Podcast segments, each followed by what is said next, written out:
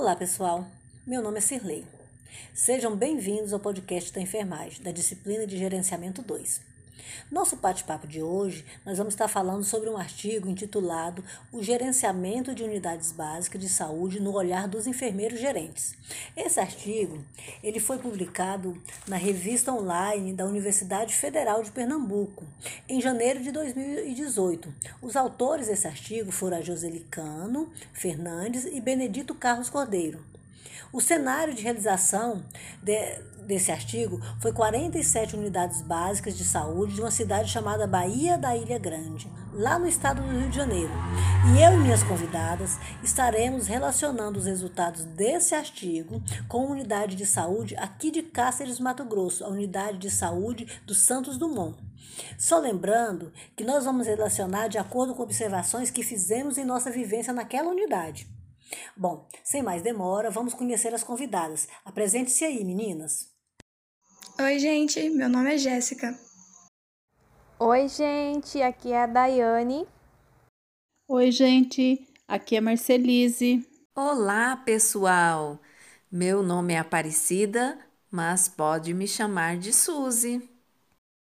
Bom, em relação ao artigo e com a experiência de campo vivida, eu quero começar a correlacionar com a categoria 1, a categoria 1, ela se dá das dificuldades relacionadas às condições de trabalho, onde percebemos a falta de autonomia desse enfermeiro na unidade básica, que ele apresenta uma dificuldade para tomar de decisões.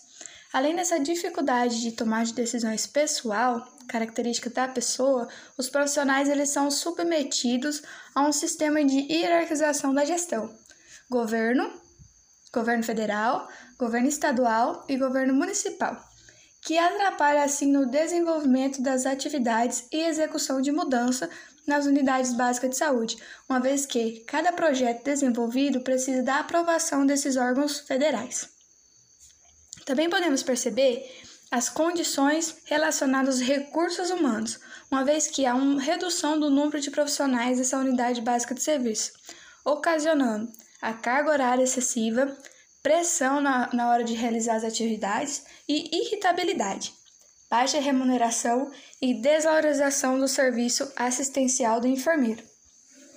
Outra questão também que eu pude perceber é a correlação entre a rede informatizada, pois todo o controle do, de usuários dessa unidade é de forma escrita, ou seja, por meio de fichas, separadas por ordem alfabética e por comorbidades, hipertensão e diabetes, dificultando a assistência completa dessa comunidade, visto que algumas fichas não têm os dados completos do paciente. Bem, Jéssica, eu também percebi que na unidade básica de saúde do Santos Dumont a infraestrutura era bem precária. Faltava muitas coisas, o espaço era bem apertado, a organização era ineficaz, além de faltar segurança, pois qualquer pessoa tinha acesso à cozinha, além de não ter um local para guardar as bolsas dos funcionários e dos estagiários, e nem mesmo tinha muitos armários para a organização das fichas. As portas eram quebradas, além de faltar materiais, insumos e equipamentos. Até o mais básico e simples, como água, às vezes faltava, e tudo isso gerava insatisfação dos usuários, além de sobrecarga de trabalho dos profissionais e estresse da equipe de saúde. Isso mesmo, meninas. Mas eu gostaria de acrescentar uma outra coisa que é citada nessa mesma categoria, nessa mesma categoria que é relacionada às condições de trabalho no artigo, que é o excesso de, de burocracia. Pois a enfermeira ali daquela UBS passava bastante tempo também preenchendo algumas planilhas, e isso de forma manual, o que dificultava bastante o gerenciamento dela. Então, Sirley, comparando a segunda categoria do artigo, dificuldades relacionadas à centralização das decisões, com as dificuldades encontradas na UBS Santos Dumont, observamos que naquela unidade o gerente ele não consegue desenvolver seu processo de trabalho adequado com aquela, com aquela unidade básica de saúde devido às condições mínimas que é ofertada a ele para desenvolvimento de suas tarefas. Outro ponto é que o gerente daquela unidade ele é sobrecarregado de demandas onde ele não consegue fazer o seu papel. Isso é visto por conta de que ele faz várias atividades, mas ele não consegue realizar todas com sucesso. Aquela unidade básica, ela tem a condição mínima, tanto estrutural, física e também de pessoal. Haja vista que naquela unidade é percebido que existe uma falta de um gestor com capacidade técnica.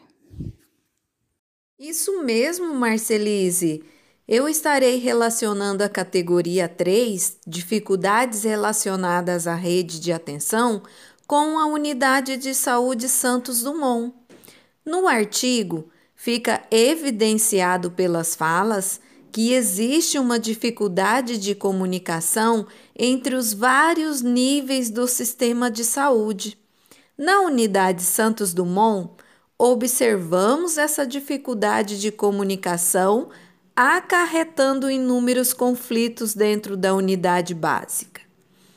A comunicação dentro da rede de atenção, ela é primordial para que gestores e usuários consigam sanar as dúvidas relacionadas ao processo regulatório. Observamos também no artigo que a educação permanente em saúde apresenta-se como boa alternativa para a resolução dos entraves técnicos.